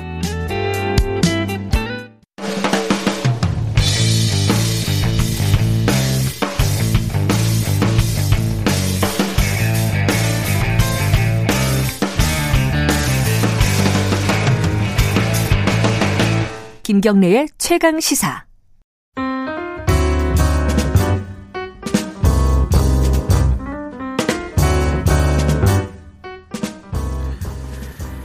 더 나은 미래를 위해 오늘의 정책을 고민하는 시간입니다. 김기식의 정책 이야기, 아, 김기식 더미래연구소 정책위원장 나와 계십니다. 안녕하세요. 예, 안녕하세요. 아, 항상 하는 말이지만 이렇게 폭풍이 한번 지나가고 김기식 위원장이 항상 들어오시는 느낌이라서. 네. 아, 어제 이건희 회장 발인이 있었죠. 네, 네. 장례 절차는 사실상 마무리가 된 거고 네, 네. 그 이후에 이제 삼성 어떻게 되는 거냐, 음. 뭐 상, 상속은 어떻게 되는 거냐, 뭐 기업은 어떻게 되는 거냐 여러 가지 전망들 뭐 나오고 네, 있습니다. 네, 네. 이거를 좀 정리를 하는 시간을 좀. 김희식 위원장께서 얘기를 하시면은 대략 정리가 될 것 같습니다. 지금 일단은 어 이건희 회장에 대한 평가 네, 네. 뭐 여러 가지 측면에서 할 수는 있는데 김기식 위원장이 총평을 하신다면 어떻습니까? 예, 그, 뭐, 사회적 영향력 있는 모든 분들의 삶에는 공과가 있고 빛과 그림자가 있기 마련이고요. 그렇죠. 그 마찬가지로 이건희 회장에게도 삼성그룹을 키운 그리고 그걸 통해 서 한국 경제에 기여한 공이 있고 또뭐 뭐 뇌물 사건으로 여러 번그 구속도 제 사법 처리도 된 적이 그렇죠. 있고 뭐 불법 편법 증여 상속과 관련된 그림자에 대한 이야기도 있, 습니다 근데 네. 이제 사회적으로 저를 뭐 삼성 저격수다 이런 얘기를 하는데 어제 그 장례를 치르기는 했습니다만 그래도 지금은 그 이건희 회장이 돌아가신 어, 애도의 기간이라고 생각하기 때문에 공과에 대한 평가는 저는 사회적으로 언론이나 이런 것에서 지금도 하고 있고 앞으로도 더 있을 거라고 생각하고요. 지금은 이건희 회장이 공에 대해서는 좀 명확히 평가해 줄 필요는 있다고 생각합니다. 그러니까 음. 뭐 오늘의 삼성그룹이 오기까지 뭐 수많은 사람들이 함께 한 거고 그걸 이건희 회장의 공으로 돌릴 수만은 없습니다만 이건희 회장이 이 어, 그룹의 총수로서 리더로서 했던 역할은 분명한 거죠. 저는 뭐 여러 차례 여러 곳에서 지적합니다만 제일 중요한 거는 국내 1등이 아니라 글로벌 1등을 해보겠다라고 하는 목표 의식을 부여하고 90년대까지만 해도 우리나라 기업들이 어디 세계 시장에서 1등 해보겠다라는 생각을 꿈이나 꿨겠어요. 그렇죠. 근데 그런 꿈을 심어주고 그런 방향으로 기업을 경영했던 그런 리더의 방향성의 제시, 미래 비전의 제시라고 하는 게 오늘의 삼성을 만들었던 주요한 원동력이었던 거죠. 예를 들어서 반도체도 그렇고 휴대폰도 그렇고 이- 이건희 회장이 LG와의 경쟁이 아니라 글로벌 경쟁을 해보겠다라고 했던 게 굉장히 크고 음. 그 대표적인 경우가 스마트폰 같은 경우에 있어서 어 아이폰이 처음 나왔을 때 과감하게 기존의 음. 어, 그 피처폰들의 이익을 에도 불구하고 스마트폰에 과감히 투자하면서 지금 세계 1위의 스마트폰 회사를 만들었지 않습니까? 그 반도체 같은 경우도 뭐 한 라인 투자하는데 한 10조씩 들어가는 건데 그런 것들에 대해서 주저하지 않고 투자하면서 세계 1위 기업을 만들었던 이런 이건희 회장의 공은 저는 뭐 평가받아 마땅하다고 생각합니다. 알겠습니다. 뭐 말씀하신 대로 앞으로 계속해서 뭐 이 공과 과에 대한 면밀한 평가들은 진행이 되겠죠, 그죠? 그렇겠죠. 한국 예. 경제에 남긴 족적을 따지면 뭐 음. 이건희 회장에 대한 공과에 대한 평가는 뭐 앞으로도 언론도. 그렇고 뭐 네, 논문도 네. 많이 나올 거고요, 당연히. 그렇습니다. 어, 그 이후에 이제 삼성이 어떻게 변하냐, 그러니까 지배 구조라든가 이게 어떻게 변화할까, 어, 이 부분에 대한 관심들이 많은데, 그 중에 이제, 자, 또 이제 사망을 했으니까 당연히 이제 상속 문제가 네, 딱 네, 눈에 네. 먼저 보이잖아요. 네, 뭐 네, 네. 조식 18조, 음. 그 중에 뭐 상속세 한 10조, 네, 이런 네. 얘기들 막 계속 하면서 10조 없으니까 아마 주담대 받을 거다, 아니면 음. 뭘팔 거다, 막 이렇게 왜 걱정하는지 모르겠죠. 걱정하는 사람들이 굉장히 많아요. 네, 네, 네. 이 상속 과정은 어떻게 좀 이렇게 상속세 마련, 재원 마련 이런 것들은 어떻게 될까요? 저는 최근에 그 논란을 보면서 엉뚱한지 모르겠어요. BTS 생각이 났어요. 무슨 얘기냐면 BTS요? 왜요? BTS는 명확히 군대를 가겠다는데 본인들은 군대를 가겠다는데 왜 아. 제3자들이 뭐 군대 면제해 주냐 마냐 얘기하는 것처럼 아. 제가 알기로는 이건희 회장 돌아가시면서 이재용 부회장이나 그 유족들이 네. 상속세를 그냥 낼 의사를 분명히 하고 있거든요. 그러니까 본인들이 상속세를 내겠다는 의사인데 음. 왜 제3자들이 저러나 이런 생각이 너무 많은 거 아니냐 걱정해 주고. 예, 예, 예. 지금 한 10조 정도 되는데요. 네. 이미 그 오래 전부터 그 상속세 를 준비를 해왔고요. 네. 앞으로 이제 아마 5년간에 걸쳐서 연부 연납하는 나눠서 내는 방식을 취할 텐데 지금 현재 그 뭐그 배당금이나 이런 걸 받고 있는 게 한 7,500억 정도 되니까 한 5년 동안에 한 4조 정도 마련될 거고요. 지금 그 뭐 불법 논란이 있었습니다만 SDS BW를 통해서 지금 이재용 씨가 갖고 있는 SDS의 주식 가치만 해도 1조 4천억에다가 이부진 이서연 씨 갖고 있는 것까지 하면 한, 한 2조쯤 되거든요. 음. 근데 모자라는 부분이 있는데 그거 역시도 지금 이제 삼성 생명에 대해서는 삼성 물산이 이미 한 20% 가까운 지분을 갖고 있기 때문에 이건희 회장이 갖고 있는 지분이 한 3조 5천억 정도 됩니다. 어, 이거는 그 매각할 수도 있는 거죠. 매각해도 지배 구조에 큰 영향을 안 주니까. 때문에 네. 삼성생명에 대한 이건희 회장의 지분을 매각하는 방식을 음. 통해서 어 아마 세, 그, 저 상수세 재원 어, 음. 마련은 이미 다 준비돼 있다. 더군다나 앞으로 이재용 부회장이 이런 삼성생명이나 삼성화재와 같은 금융계열사를 계속 가져갈 거냐, 아. 아니면 뭐 어, 이건희 회장 지분뿐만 아니라 삼성물산이 갖고 있는 그 삼성생명 지분까지 다 정리를 음. 해서 오히려 삼성전자를 중심으로 한 어쨌든 어, 기업 구조를 음. 짜는 것으로 갈지 이런 것들도 어, 선택에 있기 때문에 상속세 문제는 저는 별 문제가 없다 이렇게 봅니다. 그럼 이제 상속세 얘기가 있고 아까 말씀하신 상성생명 문제가 또 약간 좀 다른 문제긴 한데 네, 네. 상속세 얘기 하나만 더 여쭤보면은 이게 실질적으로 명목 세율은 우리가 일본 다음으로 상속세 이제 최고 세율은 제일 네, 높다는 네, 거 네. 아니에요. 그거 네, 네. 그거는 뭐 맞는 얘기인데 네. 근데 실질은 뭐 실효 세율은 그렇게 또 높지는 않다. 뭐, 뭐 여러 가지 얘기가 있어요. 뭐 상속세 문제 어떻게 보십니까? 최근에 뭐 상속세 폐지해야 된다, 뭐 또 뭐 저 이재용 씨 등에 대한 상속세 감면을 해줘야 된다라고. 국민청원 올라가고요. 뭐 저는 참 부적절하다고 생각을 예. 하고요. 지금 현재 이재용 씨 부회장의 재산이 7조 5천억 정도 되는데요. 그동안 낸 세금이 16억입니다. 처음에 종잣돈 마련할 예, 때 예, 예. 냈던 그- 그리고 예. 지금 만약에 이제 18조를 어 재산 그 법에 따라서 만약에 균분하게 되면 어머니하고 세 자녀가 네. 분분하게 되면 한 4조 한 4조 5천억 정도 이재용 부회장이 예. 어, 받을 텐데요. 그러면 뭐 지금 이제 할증에서 한 60% 낸다고 해도 한 2조 5천억 정도 어, 세금을 내겠지요. 그러면 지금 현재로 보면 지- 지금 갖고 있는 한 7조 5천억에다가 4조 5천억 한 13조 어 재산을 물려받는데 한 2조쯤 내면 2조 5천억 정도 내면 한 20%도 채 안 되는 그러네요. 10몇 세금을? 내는 예. 거거든요. 그러니까 예. 그런 점에서 보면 뭐 명목세율하고 이제 할증해서 60% 낸다고 해서 진짜 낸다기보다는 사실상 이재용 부회장이 물려받은 재산에 대해서 내는 세금은 결국은 한 20%밖에 안 된다. 음. 우리나라 지금 상속세 실효세율이 20% 후반밖에 안 됩니다. 네. 아, 그런 점에서는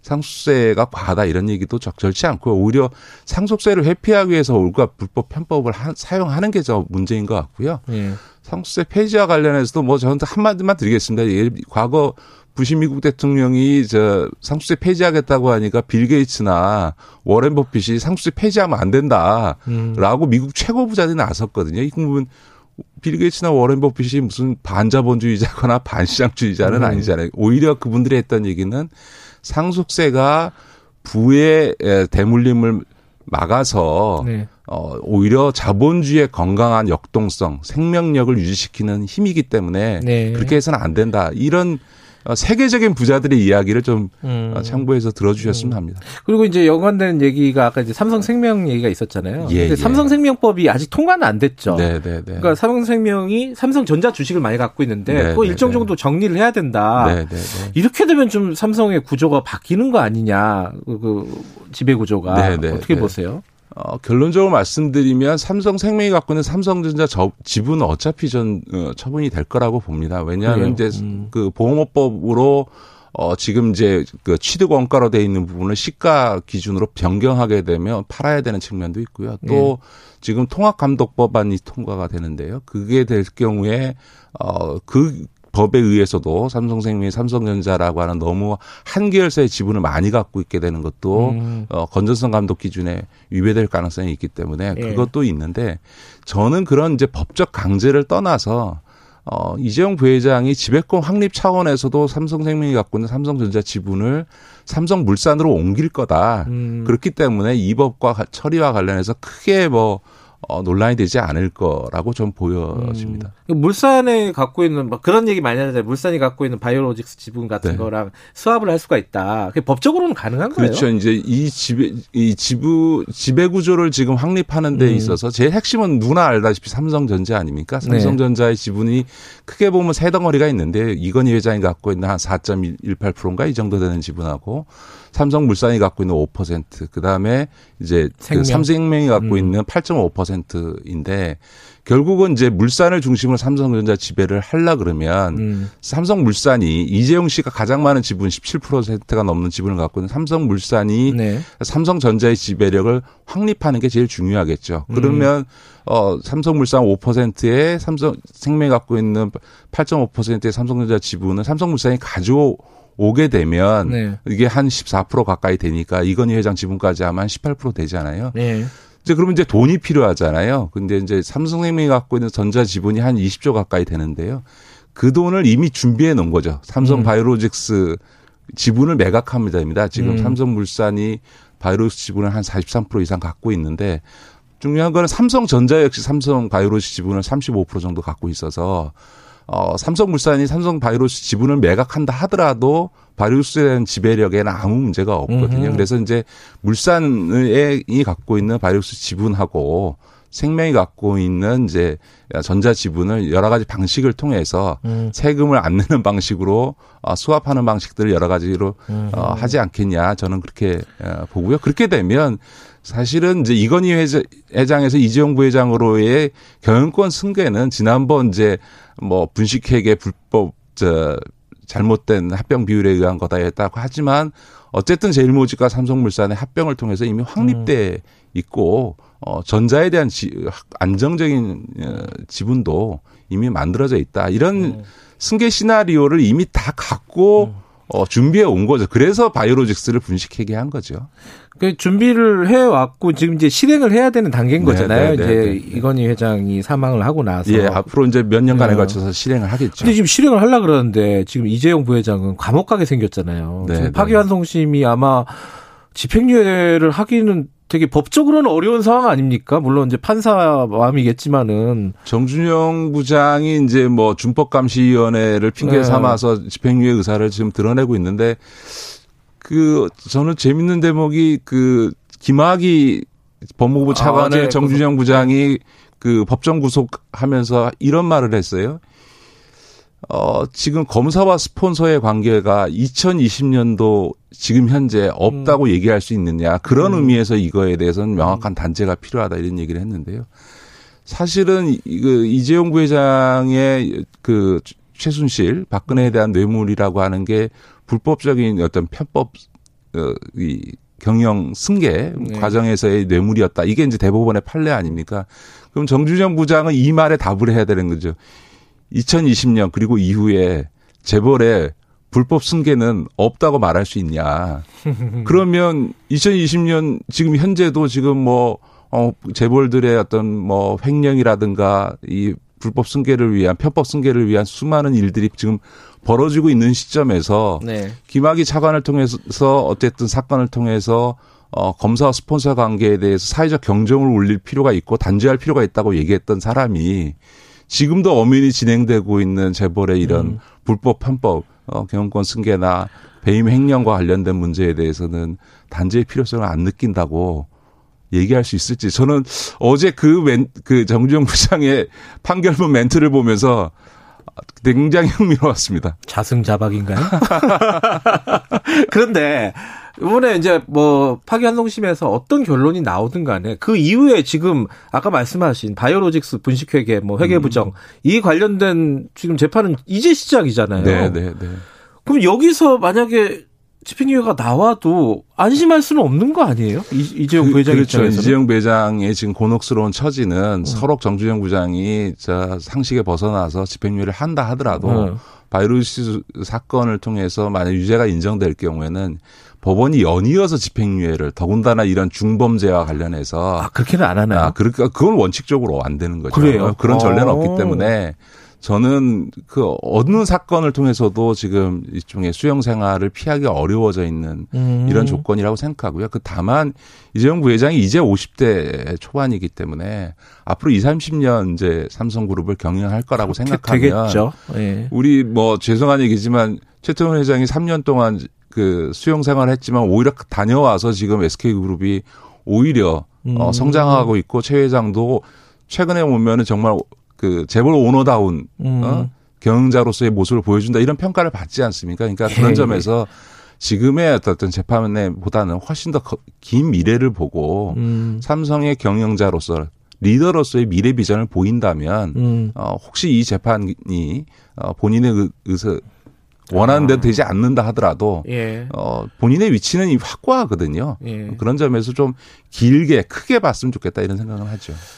마지막으로요. 이게 지금 이제 사실 이건희 회장 그러면 뭐 반도체, 휴대폰 뭐 이런 게 딱 떠오르잖아요. 네, 근데 네. 이재용 회장은 이제 미래 먹거리의 청사진을 제시해야 되는 거 아니냐. 네, 네. 삼성 삼성그룹의 어떤 미래는 어느 방향이냐 뭐 이런 얘기들 많이 하잖아요.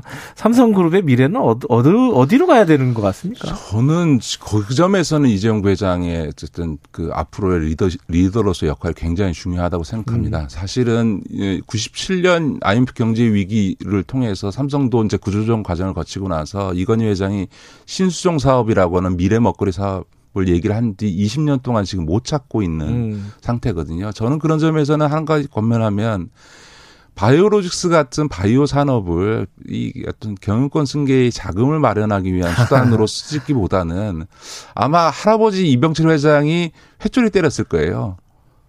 오히려 그게 아니고 정말 돈도 있고 인력도 있으면 바이오 산업 제대로 투자해서 이런 네. 이제 바이오 시밀러라고 이제 합니다만 사실은 복제약 만드는 음. 거든요. 그게 아니라 신약 개발해서 굴지의 제약회사를 하자. 음. 해보겠다. 이런 꿈을 꿔라. 이렇게 이제 할아버지나 아버지가 얘기할 거라고 음. 본점 보고요.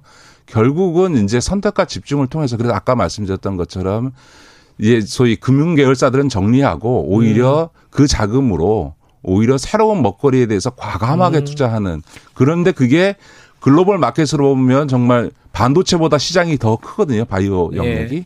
그런 부분에서 만약에 우리나라 기업사의 새로운 신기원을 만들어낸다. 그러면 이재용 부회장이 아버지 이건희 회장만큼 평가받게 될 거다. 저는 그렇게 봅니다. 감옥에서 공부 많이 하겠네요.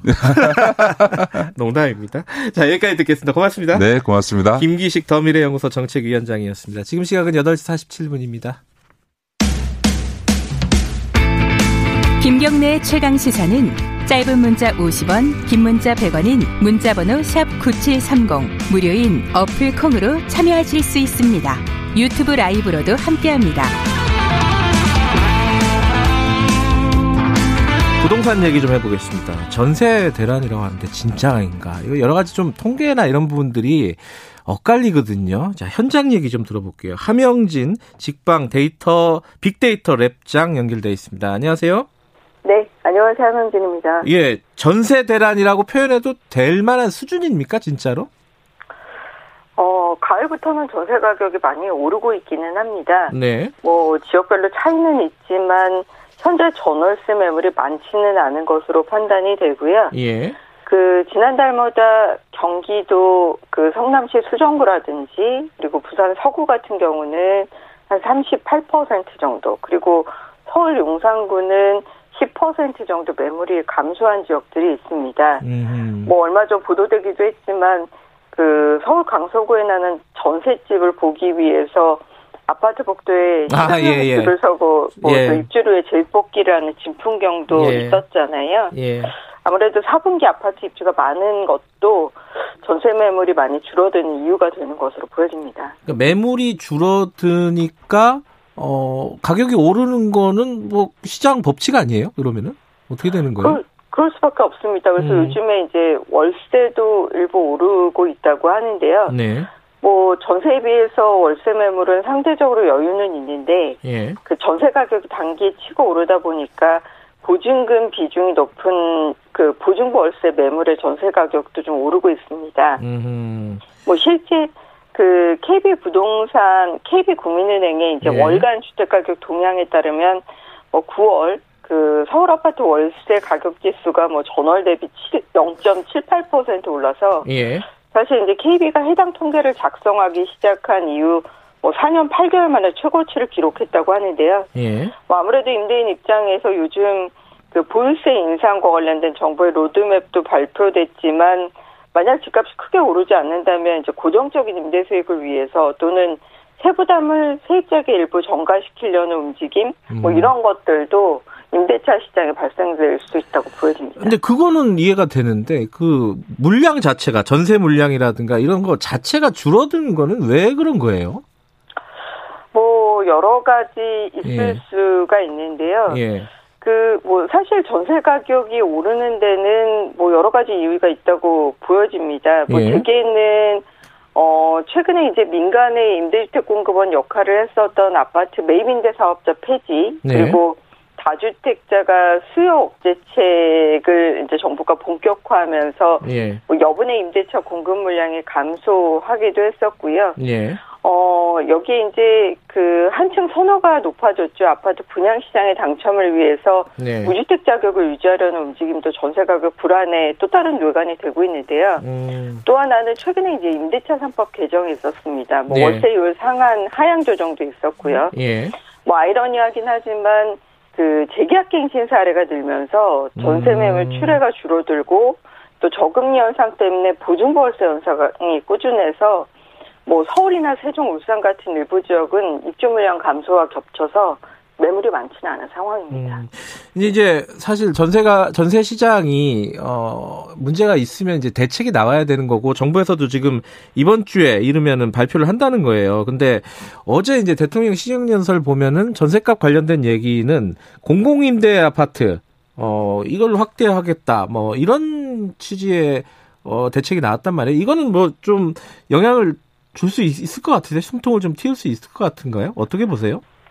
사실 이제 그 전세 대책이라는 것들이 단기에 되게 드라마틱한 효과를 기대하기는 좀 쉽지는 않을 것으로 음. 보여지는데요. 네. 당장 뭐 전세 가격 안정을 뭐 단기에 어, 진정시킬 묘안이 많지 않은 것은 사실이지만 그래도 네. 이제 뭐라도 내놓아야 될 분위기이긴 한데요. 예. 일단 이제 말씀하신 대로 물망에 오르는 대책이 임대주택 공급 확대 네. 그리고 좀 빨리 조기에 공급하는 부분 음. 그리고 월세 소득 공제 확대 같은 부분입니다. 예. 뭐 더불어서 혹시 임대인에게 임대인에게 이제 전세로 임대를 놓는 임대인을 좀 우대한다는 입장에서 뭐 임대소득세 감면이라든지 세부담 완화 같은 것들도 논의할 수 있을 것으로 보여지는데요. 네. 다만 뭐 임대차 시장의 가격 안정은 사실 좀 전공법대로 가야 되거든요. 그래서 직접적인 임대주택 공급이 전공법이긴 한데 네. 사실 이제 문제는 지금 공급해도 몇 년 뒤에 효과가 나타나는 것이기 때문에 단기 대책이 아니라는 얘기잖아요. 맞습니다. 단기적으로 네. 종합세 가격의 안정이 쉽지는 않을 것으로 판단이 되고는 있습니다. 그래, 그러면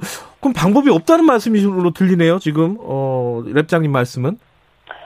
어 그래서 뭐 정부도 고민이 많은 것으로 보여지는데요. 음. 예. 사실 이제 임대주택의 가- 가격 안정 대책은 뭐 한 세 가지 정도로 나눌 수 있을 것으로 보여집니다. 직접적인 임대주택 공급. 네. 하지만 이제 이런 것들은 시장에서 체감을 하기 시간이 네. 좀 걸리는 부분이 있죠. 그러면 이제 임대주택 보조라는 부분이 있는데 예를 들어 세입자의 고통을 좀 낮춰줄 수 있는 저리 대출을 확대해서 아, 예. 뭐 아무래도 조금 저렴하게 그 임대차를 살 수 있는 자금 부담을 음. 보조해 준다든지 네. 또는 좀 어려운 계층에게는 바우처라고 하죠. 그 예. 임대료 보조를 통해서 아. 조금 더 나은 주택으로 갈 수 있는 부분이 있고요. 예.